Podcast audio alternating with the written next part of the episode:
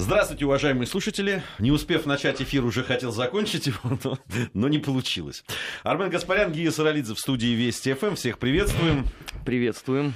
А, программа «Параллели» в сегодняшнем нашем трехчасовом э, эфирном таком куске, большом, параллели, ну, наверное, многие знают. Наша традиционная воскресная программа с Арменом, в которой мы смотрим на те события, которые произошли. Не всегда они глобальные, и обычно они не очень глобальные. Ну, э, зачастую быть. они все поучительные. Но поучительные, а главное, навевают различные воспоминания и э, просятся, просятся просто параллели. А, начать э, хотелось бы сегодня вот с чего.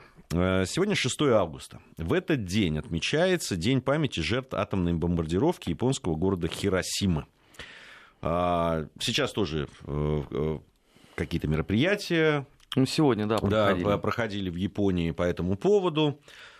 Но вопрос, насколько японцы помнят о той трагедии. И помнят ли они точно, кто виноват был в этой трагедии, что привело к этому. А, да даже просто национальная принадлежность тех самых атомных бомб, которые упали на Хиросиму, а потом и на Нагасаки. Кстати, есть ведь удивительные факты.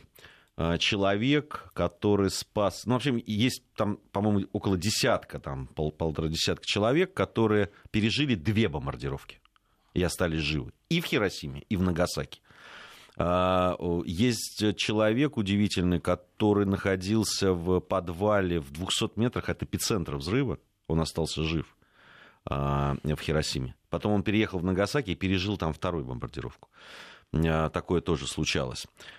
Но э, вот э, изначально, насколько я понимаю, э, уже после бомбардировок, после того, как э, Япония была оккупирована американцами, а, все вот э, учебники, в том числе истории, они, их выпуск контролировался, естественно, американской э, администрацией. И там есть упомина... были упоминания о бомбардировках ядерных, только не очень понятно, кто их совершил. И вот эта традиция, в кавычках, она, я так понимаю, дошла и до наших дней. Ну, а не только дошла она благополучно э, развелась. А несколько лет назад проводился опрос общественного мнения, согласно которому 42% молодых японцев э, искренне полагали, что на них бомбу сбросил Советский Союз. Вот это вот мне удивительно. Или считают, что... Ну, подожди, это еще это полдела. Значит, еще пару лет э, назад, опять-таки, проводился опрос общественного мнения, теперь уже в Европе. Но там попроще. Там э, около 28-30% были убеждены в том, что ядерную бомбу ну, скинули, естественно, э, советские варвары. Почему так произошло, ничего удивительного в этом нету. Американцы, контролируя, по сути дела, образовательную вот эту вот программу, не только в Японии, но и зачастую в мире – благополучно обходили а, все возможные острые вопросы. При этом надо понимать, что подавляющее большинство всех этих учебных пособий писалось а, в эпоху Холодной войны, когда враг номер один был понятно какой. Больше того, там эскалация вот этого вот возникла как раз после Карибского кризиса. Поэтому не стоит удивляться, что выросло несколько поколений, которые искренне убеждены, что на самом-то деле американцы спасли Японию. Во-первых, от э, советского присутствия там, потому что тогда бы Япония могла быть в Варшавском договоре.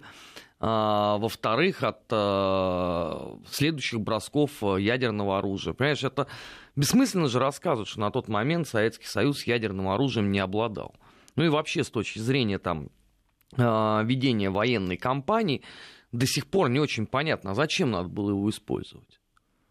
Ну, какая была цель? А, показать Советскому Союзу, что у американцев есть ядерная бомба, ну, послушайте, товарищ Сталин вовсе не идиот.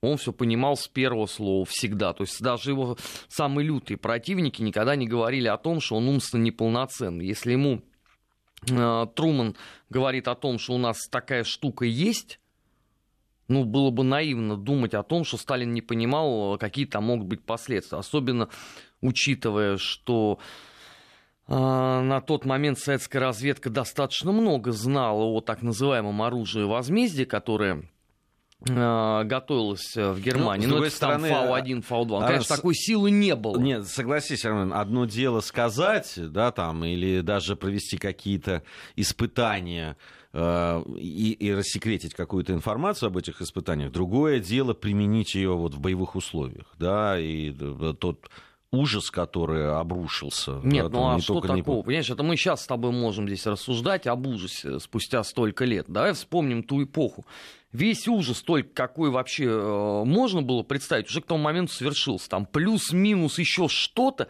не сильно меняло не, не, не, бы картину ужас, мира. Ужас имеется в виду, который мог, может сеять э, силы этого оружия, то те последствия невероятные, которые, да, разрушительные, которые они за собой влекут. Ну, то есть это оружие, которое все-таки возвестило новую эпоху да, в вооружении, вообще в ведении войны и так далее.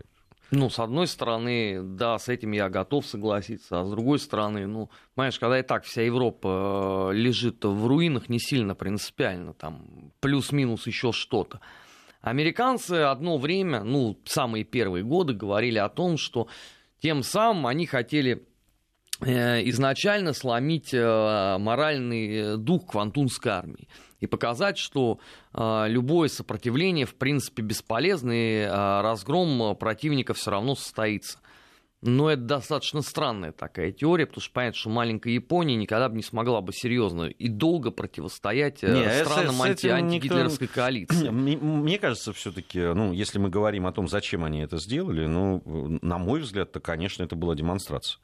Это была демонстрация, э, предназначалась она, конечно же, ну, я не скажу, что только СССР э, и лично Иосифу Виссарионовичу, но вообще всем. Вот посмотрите, мы здесь.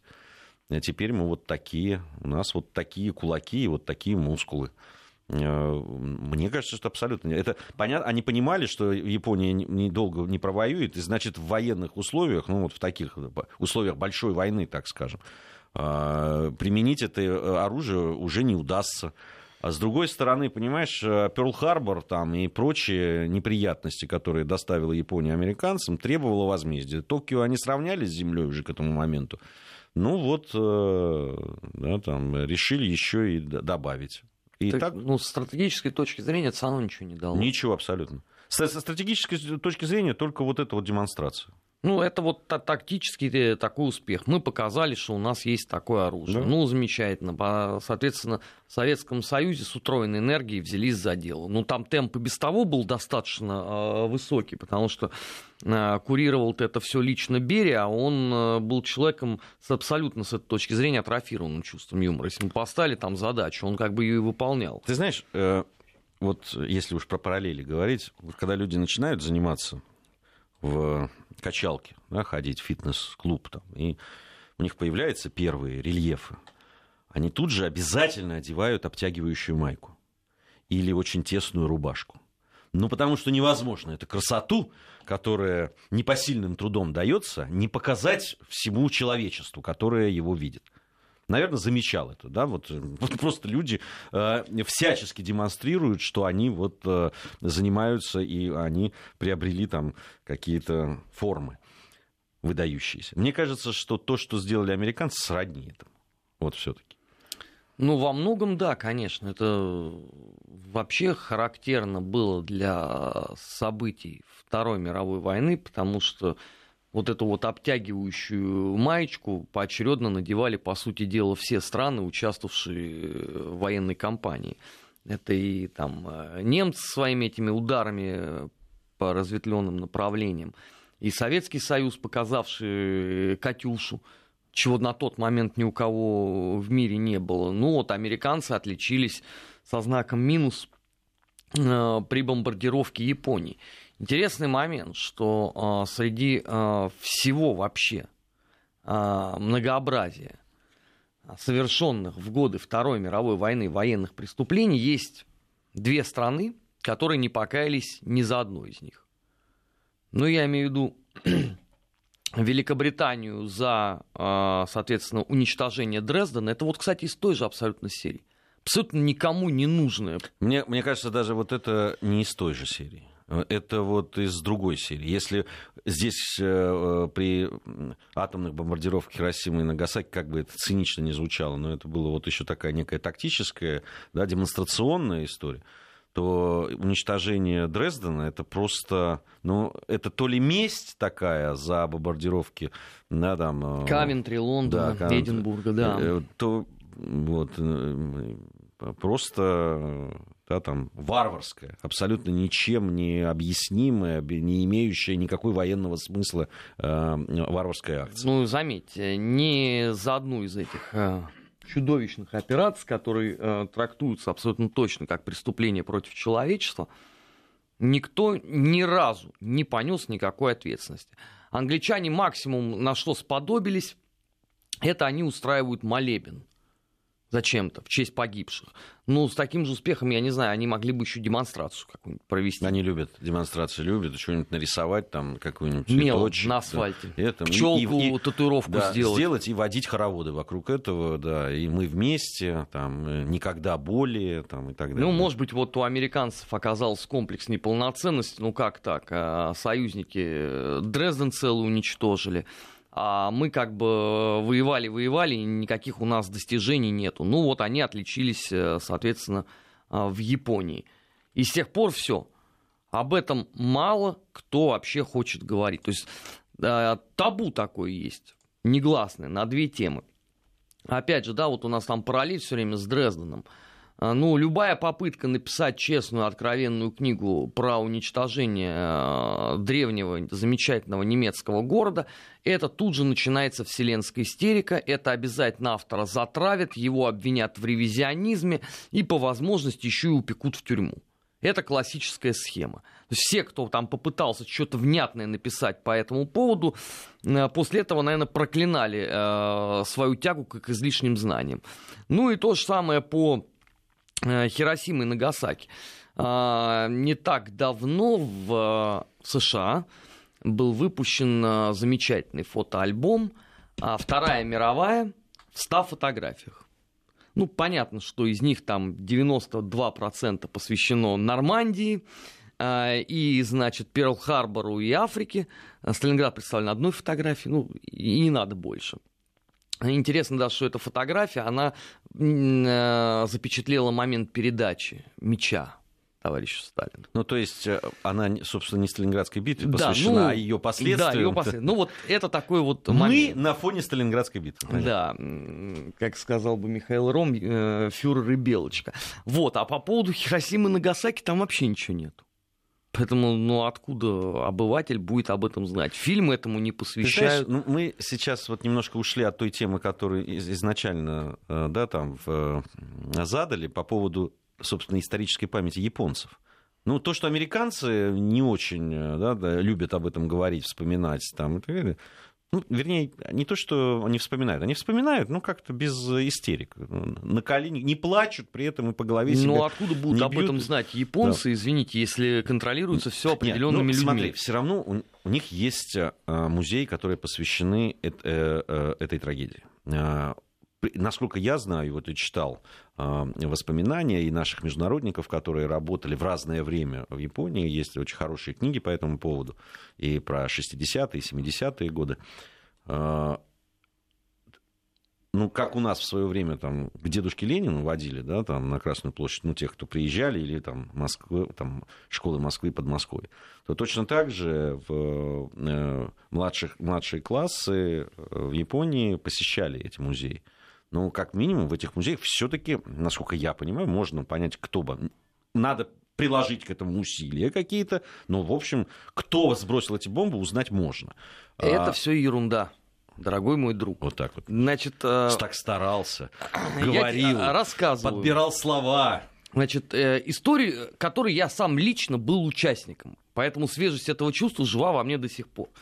А, в бытность э, в одну из командировок э, в Республику Армения я разговаривал с некоторыми молодыми жителями столицы. Еревану ты имеешь? Да. Так, хорошо. А, которые, ну, немногие знают, которые, какая столица в э, Армении. Не, с огромной неожиданностью для меня а, предъявили России, как правоприемницы а, Российской а, империи а, и Советского Союза, вину за геноцид армян на территории Турции. И когда я спросил, с какого это перепуга, и что, неужели вас э, никогда не водили в этот музей, который там существует, да, как, как ты сказал, при э, некотором старании можно, наверное, что-то изучить. Там же в том числе есть и газеты. При, при некоторой степени любознательности да, хотя бы. и газеты, и книги, и разные фотоматериалы. Но вот они почему-то, воспитанные там в парадигме условно вещания радио Свобода, они уверены, что и это тоже сделала э, ну, Россия.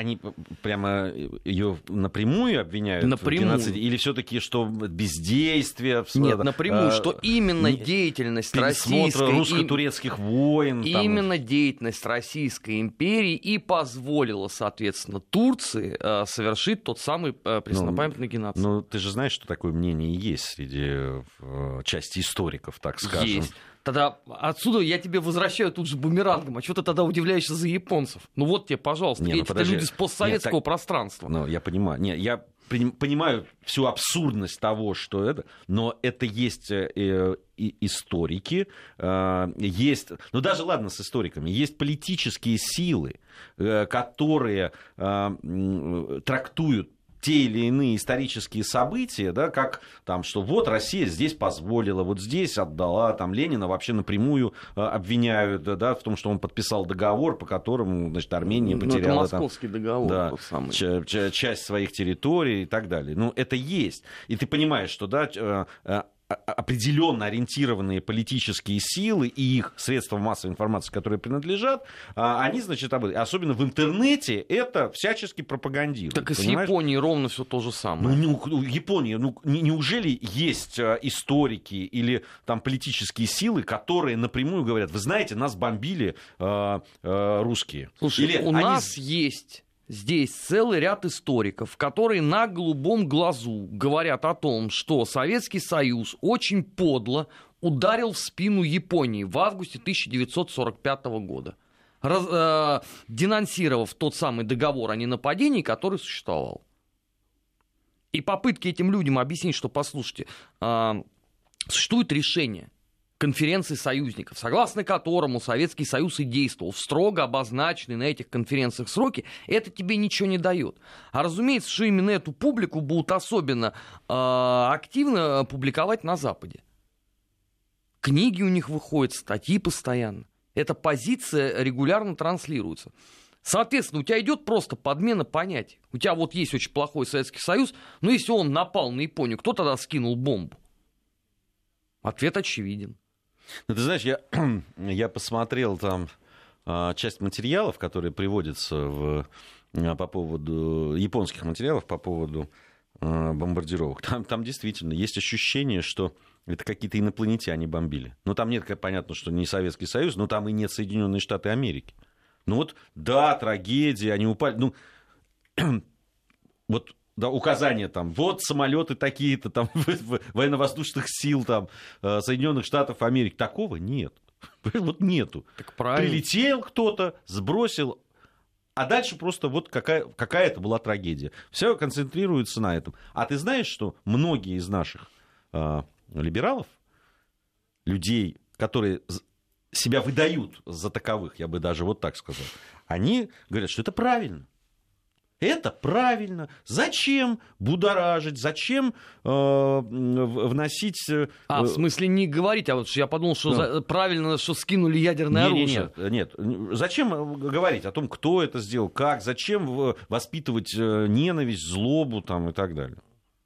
А я правильно понимаю, что это э, говорят э, ровно те же самые люди, которые все время призывают Россию покаяться да. за, за все, что только можно? Да. Именно. И, и вот с этой точки зрения не надо, да, да тут воспитывать не злобу, Нет, а ненависть. Она, будить. а нам всегда так говорят. Понимаешь, как, когда говорят там, начинают тыкать там, вот, Катынь, э, покайся, говорим, покаялись. Ну, пока уже признали, покаялись, там, все, вот, поставили монумент, там, все сделали. Два даже. Они говорят, нет, еще пока, недостаточно, пока, недостаточно стояли на коленях и недостаточно сильно рыдали. Там говорят, ну, подождите, а вот, а вот там были э, советские, там, советские военнопленные, вернее, не ну, э, белогвардейцы, белогвардейские, а потом и красно, красноармейцы там, и так далее. Вот их там, они говорят, так, ну-ка перестаньте разжигать межнациональные истерику и злобу. И все. Это, ну, это правильное решение. Конечно. Я всегда это одобряю. Главное, именно, именно это так и надо. Главное поступать. потом поговорить о двойных стандартах еще обязательно. Нет, ну а это абсолютно логично будет вытекать из э, всей той работы, которую э, Запад делал. Потому что э, сначала надо было э, постараться каким-то образом уравнять ответственность э, СССР и Германии на определенном этапе. В определенных умах им это удалось. А дальше надо э, СССР поставить э, даже повыше Германии. Да, прискорбно, конечно, что немцы уничтожали людей. Но Советы тоже этим занимались. Одно событие, которое произошло на этой же неделе, и которое, мне кажется, очень в эту вот кану нашего разговора очень ложится. Это, я его назвал условно, китайцы и нацистское приветствие. Ты слышал, да, эту историю, что в Берлине вчера, по-моему, если я не ошибаюсь, это произошло, задержали двух китайцев, туристов из Китайской Народной Республики, которые приехали в Берлин и фотографировали друг друга на фоне значит, э, Рейхстага, насколько я понимаю, вскидывая при этом значит, руки в нацистском приветствии. Их там а ничего другого быть не могло. Под белые рученьки взяли, потом под, под там, там, 500 евро, что ли. Э, ну, это они еще легко отделали. Нет, нет, нет. Их э, пока выпустили только на, под, ну, под залог. А, а еще суд состоится. А суд состоится еще, да. Нет, но это следовало ожидать. Понимаешь, что в Китае, что в Японии на протяжении многих лет это огромная, очень прибыльная индустрия. А, Все, что связано с Рейхом. Начиная там от книг и заканчивая военно-исторической миниатюрой. Причем, как ты понимаешь, во всем этом, все это в том числе и в гламурном виде все существует – там, естественно, тебе нету Треблинки, Дахау, Аушвиц, Беркинау и так далее. Там есть такой вот абсолютно гламурный рейх, вот образца, там, я не знаю, 17 мгновений весны. Вот э, Штирлиц идет по коридору. Естественно, если ты постоянно видишь вот это вот, ты искренне будешь полагать, что ничего такого зазорного в этом нет. Ну почему нет? Ну, если у тебя, извините, там для шестилетнего ребенка есть уже комиксы по этому поводу. Как ты должен еще приветствовать? Ну, не род фронт же, там же нет такого. Это нормально. Чего, на что учились, то и показали.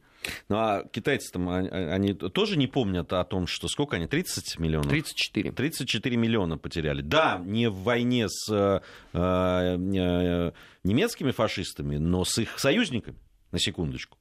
Тоже, тоже не помнят. Ну так ли? немцы же не были в Китае, поэтому о том, что там было, никакого представления они не имеют. Ну а то, что они очень одобряли то, что происходит, нет. Об этом тоже не знают, видимо. От слова совсем.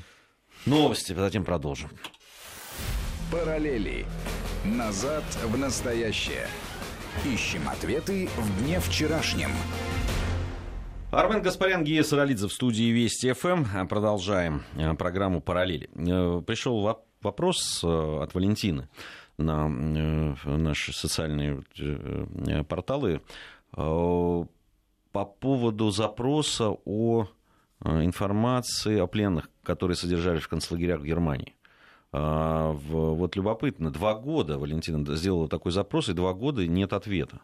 А Хотя... запрос куда писали? В германские архивы да, или в да, наши? Нет, я так понимаю, что в, вот, в, в Дортмунд в одном э, два года жду ответа, вот о дедушке Валентина пишет, который был заключен в одном из концлагерей в Дортмунде. Уже написала, что денег просить не собираемся, ну, соответственно, в Германию.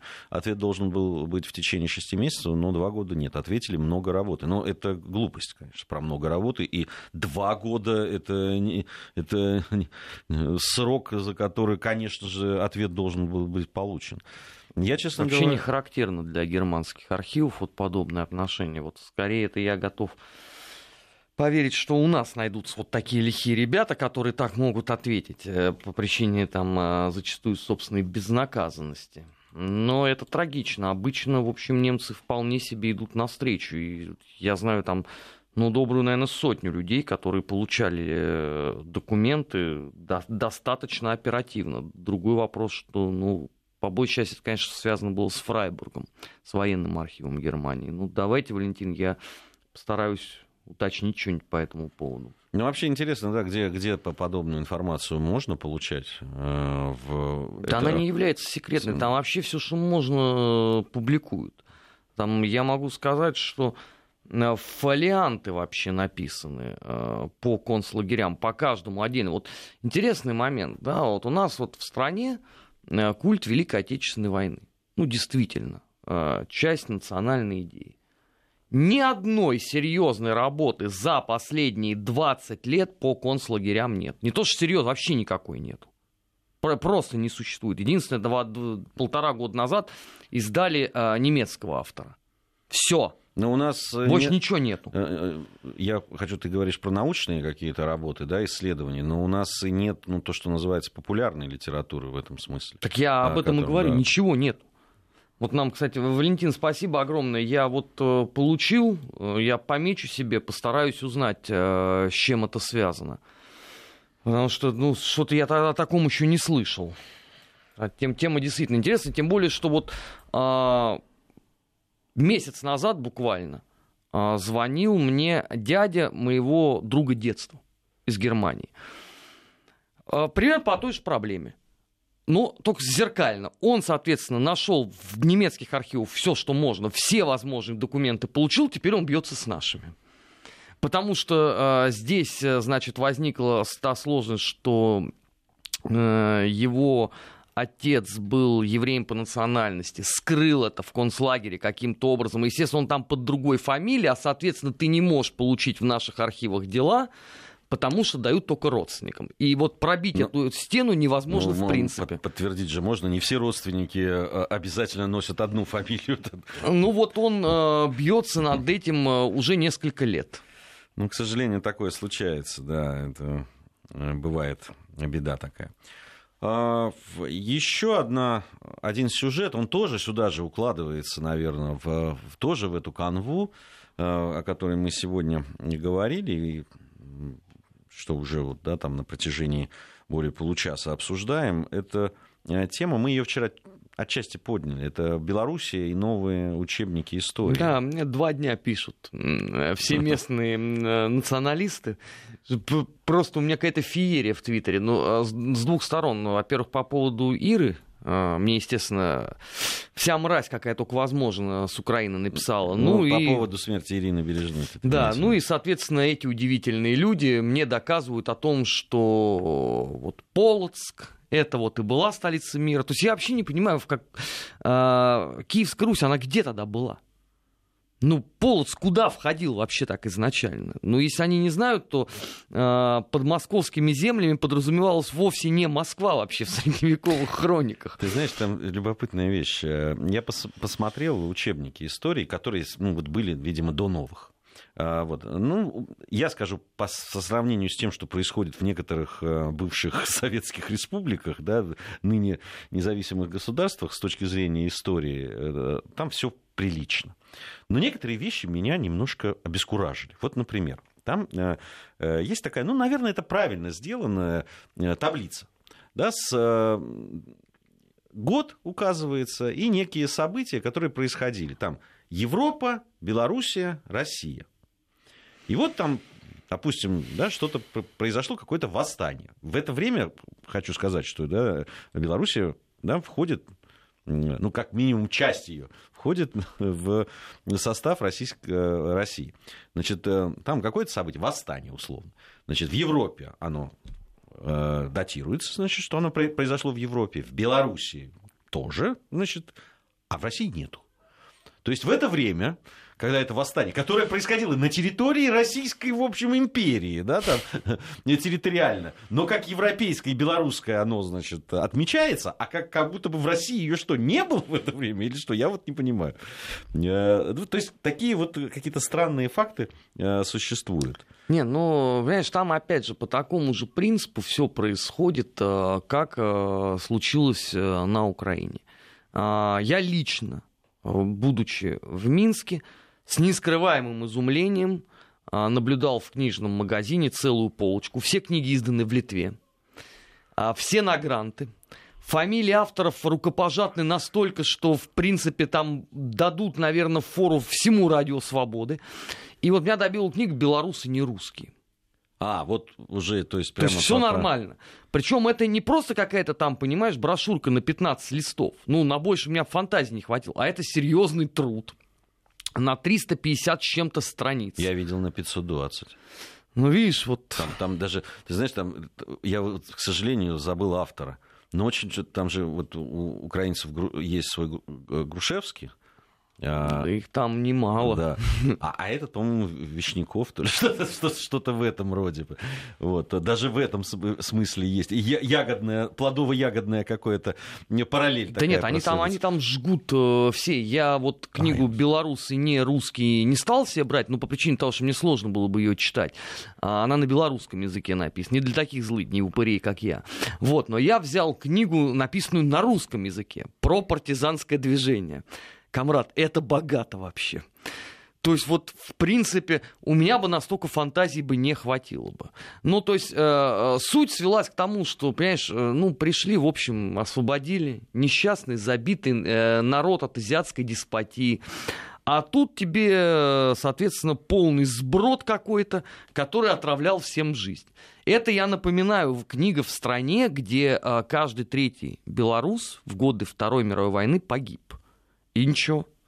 И когда некоторые русские историки, а мы там были э, в составе делегации, а, некоторые русские историки достаточно изумленно на это все взирали, но на что было сказано, ну, подождите, ну, у нас же плюрализм, вы же видите, ну, мы же демократическая страна, есть вот такая точка зрения, ну, пускай она тоже будет. Целая полка есть. Э, подобный вот э, род литературы. Я, я вот этот вот 520 там с чем-то страничный фулиант, он там начинается с того, что история современных э, белорусов насчитывает 3,5 тысячи лет. Ну, то есть вот они 3,5 тысячи лет живут там, где они сейчас живут, а, и что они сам там, несмотря на все годы тяжкие в, как, в то время, когда они входили в Российскую империю, были республикой, одной из республик 15 в составе СССР. Несмотря на это, там в самом начале говорится, белорусы остались этнически чистыми, э, кристально чистыми даже написано. Я вот это прочел, возгордился тем, что 50% моей, моей у меня крови кристально чистой, да, белорусской крови. Э, но э, смех смехом, конечно, а параллель это, к сожалению, она, которую мы уже неоднократно проводили, она, конечно, прямо вот прямиком туда. Э, в соседнюю бывшую республику Советского Союза тоже, которая тоже там, где тоже говорят про чистоту нации. И, э, ну, вски... кураторы это да, программы одни и те же. И вскидывают руки в известном всем э, приветствии, а, забыв о том, что было не так уж давно на самом деле. У нас сейчас информация о погоде. Затем мы вернемся с Арменом, продолжим нашу программу. Параллели. Назад в настоящее. Ищем ответы в дне вчерашнем. Продолжаем проводить параллели. В студии Вести ФМ Армен Гаспарян, Гия Саралидзе. А, не могу, как рыбак, пройти мимо сюжета президента Щука. А, а, почему-то все именно сконцентрировались. Вот что меня как рыбака возмутило, это что все сконцентрировались почему-то на щуке. Хотя там были зачетные окунь, просто невероятных здоровых размеров. Позавидовал просто черной завистью, можно сказать. А, были, кстати, и сиговые там и так далее. Ну, э, понятно, не о рыболовной составляющей всего, что произошло, а о параллелях. Э, за нас параллель в этом, с этим сюжетом провели иностранные журналисты различные. Надо сказать, что... Теперь что не так? Все так. А вот удивительным образом. Все так. Параллель... Что, и Гринпис тоже не возмущается? Гринпис э, не, не читал, не знаю. Ты знаешь, я как рыбак, меня Гринпис в этом смысле вообще никак не волнует. А, но я тебе могу сказать, что очень удивительным образом, а, ну, видимо, как-то есть что-то человеческое осталось в этих людях э, все написали очень, э, очень лояльно и очень с симпатией вот по поводу того, что они увидели.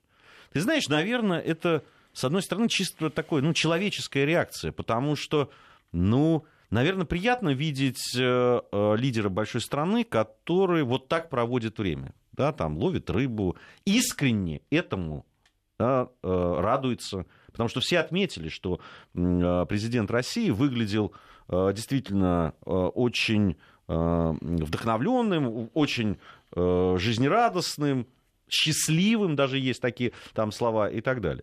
А какой он должен был? Ну, понимаешь, видимо, он должен был сидеть и... И, и динамитом глушить. Э, нет, в, обдумывать санкции, как все, как все плохо там и так далее. Но дело в другом. Они ведь провели параллель, сейчас же многие отдыхают. Они проводили параллель с американским президентом. И, и многие сказали, ну, конечно, вот так вот нырять э, в сибирской реке с подводным ружьем, там, ловить рыбу, э, значит, э, э, ну, вообще находиться в труднодоступных э, местах, э, добираться там на вездеходах куда-то, это тебе не клюшкой от гольфа махать, кто-то из зарубежных значит, журналистов написал.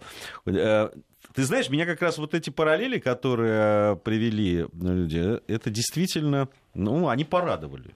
А я бы на их месте другую параллель провел бы. У нас же был, как известно, император. А, который однажды да, сказал, что да, когда да. русский царь ловит рыбу, Европа может подождать. Да, там, там Европа ждет, ему сказали. А он ловил там пескарей, по-моему. Пока русский царь ловит рыбу, Европа может подождать. Ну, вообще, я понимаю, как, как вчера было тяжело э, западным людям, потому что для них Сибирь это шконцлагерь сплошной. Сплошное царство ГУЛАГа. А тут президент загорает, еще и ловит рыбу. Да, и рыба есть. И рыба есть. Дикая. Ее там не, не, не, не разводят в садках. Она сама по себе плавает. Вот. Ну, э, надо сказать, вот этот сюжет э, абсолютно да, такой, ну, такой зарисовочный, что ли, он произвел неизгладимое впечатление. На мой взгляд, это хорошо, значит, не все потеряно. Значит, у людей действительно срабатывают какие-то чисто человеческие, обычные, нормальные э, реакции. Э, для меня, там, ну, вот, человек, который тоже любит именно такое времяпрепровождение, да, там и рыбалку, и где-то э, с друзьями провести время, вот так, в каких-то местах, где не работает там иногда и связь и так далее, это, вот, да, те, эти кадры, они, ну, во-первых, действительно ностальгия по такому времяпрепровождению, и с другой, конечно, э, симпатия к человеку, который вот живет тоже такой жизнью. Это здорово. Ну, все правильно.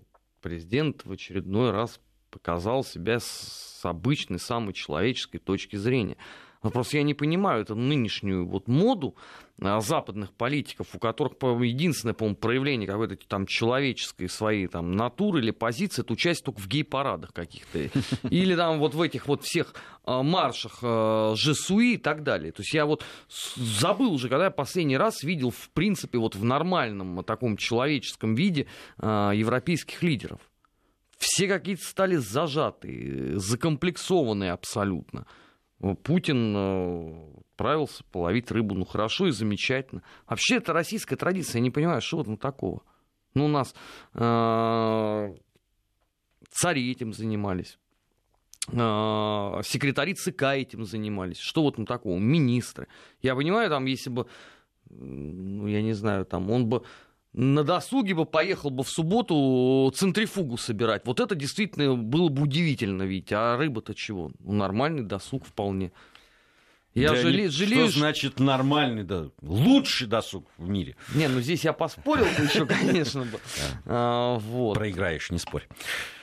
А, по поводу, вот у нас э, пришло сообщение по поводу мягкой силы. Э, ведущий, как думаете, почему Россия не проводит дипломатию мягкой силы? В той же Черногории молодежь поддержала вступление в НАТО, и наш МИД предупредил туристов об антироссийских настроениях. Где дипломатия мягкой силы в Армении, Грузии, Молдове, Сербии и других? А, смотрите, э, во-первых, по поводу того, что молодежь поддержала вступление в НАТО, это я, я не знаю, откуда у вас такая информация. Да, вот э, до сих пор в Черногории неизвестно, какое количество людей да, от, от населения, в том числе и от молодежи, э, поддержало это вступление. Решение было принято да, политической элитой. Я бы даже сказал, частью политической элиты. И это известно, мы об этом очень много говорили в наших программах. Это раз. Во-вторых, э, ну, судя по сегодняшнему сообщению, э, э, предупреждение МИДа нашего не сработало. В туристический поток в Черногорию только вырос. Ну вот, поэтому ну, в данном случае, значит, это не работает, подобная мягкая сила. Но потом мягкая сила, она не про историю вступления НАТО. Там mm. уже как раз надо жесткую силу применять. Мягкая сила это совершенно иное. Да, да и вообще, что значит мягкая сила? Ну, вот вы говорите о значит, турпотоки, допустим, в Армению, в Грузию, да, там. А, а вот на ваш взгляд, что, если туристы будут меньше ездить, это будет сила? Или наоборот, э, э, чем э, больше людей будет приезжать, во-первых, это контакты человеческие. И в какую сторону они влияют, тут надо разбираться, это раз. Во-вторых, чем больше, да, тогда, если вдруг надо будет применять уже, но это уже не мягкая сила, а какие-то э, вводить ограничения, тогда как это было с Турцией. Вот когда э, отменили рейсы в Турцию, и наши туристы перестали туда ездить, это что было, мягкая уже не, почему это санкции? Это уже как раз... Это санкции. А мягкая сила это то, что мы получили такую возможность влиять да, за счет туристов, которые приезжают, что у нас теперь есть такой рычаг давления. Мягкая сила, многие просто э, слышат вечно это вот э, из уст странных людей у нас на некоторых телеканалах э, выражение и не совсем понимаешь, что изначально-то это условно продвижение твоих гуманитарных Тарных... ценностей. Совершенно верно. А вовсе не политических. Да, это понимаете... условно вы открыли там библиотеку где-нибудь в Черногории, вот это мягкая сила. А вовсе не то, что вы кукишем э, помахали около их парламента. Для того, чтобы э, там, потом вводить санкции, должно быть э, что-то, что э, э, должно сначала проникнуть в эту страну, понимаете? И экономикой э, завоевывать, и деньги должны там присутствовать, и инфраструктура ваша там, э, которую вы раз и перекрыли. Тогда да, тогда у вас есть. Мягкая сила это вовсе не э, то, что мы не поедем больше к вам. Ну хорошо, ну, ну не поедете, ну и все. Только это, это, это, только это уже последствия. Это когда уже у вас все, все не в мягкой форме, а в жесткой. Ну, это вот uh, тот вопрос, который мы вчера обсуждали в программе «Бывший», что я согласен, кстати, с э, Алексеем Мартыновым абсолютно, сто процентов. А, что надо просто на какие-то вещи реагировать жестко. Если у нас а, не следует зачастую жесткой реакции, вот отсюда и возникают а, многие вопросы. И все начинают искать некую какую-то там альтернативную панацею. Вот в данном случае это а, с мягкой силой. Я впервые столкнулся с этим в 2008 году. Как раз вот после событий э, в августе. Когда по просьбе одного из членов общественной палаты, они проводили анкетирование экспертного сообщества а, по поводу мягкой силы. Я к ужасу к своему осознал, что они не совсем понимают, что это такое. Потому что там половина вопросов сводилась к тому, что сейчас на танке, при поддержке авиации, вот это вот их представление о мягкой силе. Вот, к сожалению, оно действительно закрепилось в обществе. Это ведь прежде всего продвижение там культуры, э, какой-то там гуманитарной традиции, условно там э, строительство храмов русской православной церкви. Вот это мягкая сила в дипломатии. А то, чего мы все хотим, ну, судя вот, потому что нам же постоянно это все пишут, ну, извините, ребята, это тогда вот в лучшем случае в эпоху Александра Третьего, это вот тогда вот по такой вот надо парадигме работать. То есть, если чего, армия сразу выступает, там, без второго слова. Ну, или там э, в жестком варианте это товарищ Сталин закуривший трубочку и, соответственно, там отдающий какие-то указания. Но сейчас все-таки у нас эпоха-то поменялась, так же нельзя себя вести. Не, мне тоже очень хочется по отношению к отдельным людям и некоторым даже государствам. А, вот, но я же понимаю, что так нельзя. К сожалению, другая эпоха. Вот как раз наши туристы со, своим пониманием, ну вы, например, со своим пониманием того, что происходит, э, вот это, это и есть мягкая сила. У нас новости. После новостей будем уже подводить итоги недели.